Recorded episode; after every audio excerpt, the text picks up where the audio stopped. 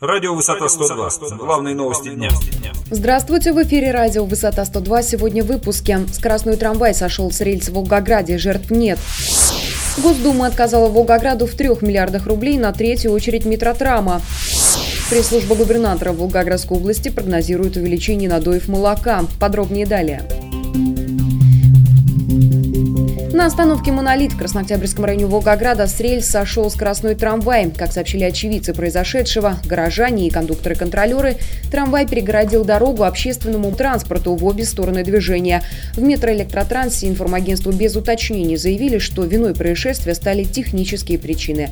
В результате на первой продольной Волгограде образовалась многокилометровая пробка.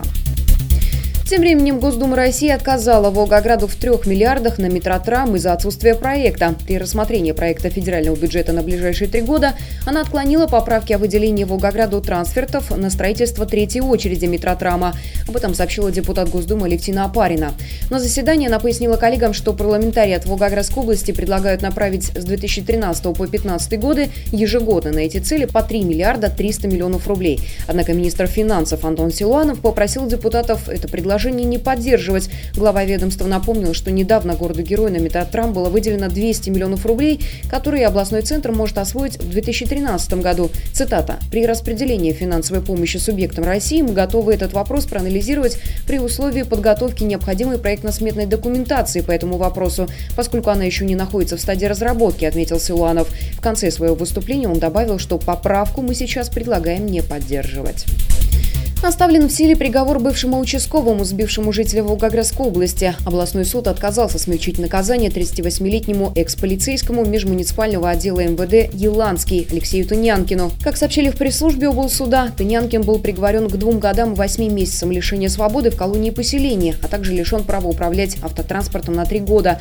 Суд установил, что в июле текущего пьяный участковый насмерть сбил 20-летнего парня, который шел по обочине навстречу автомобилю полицейского.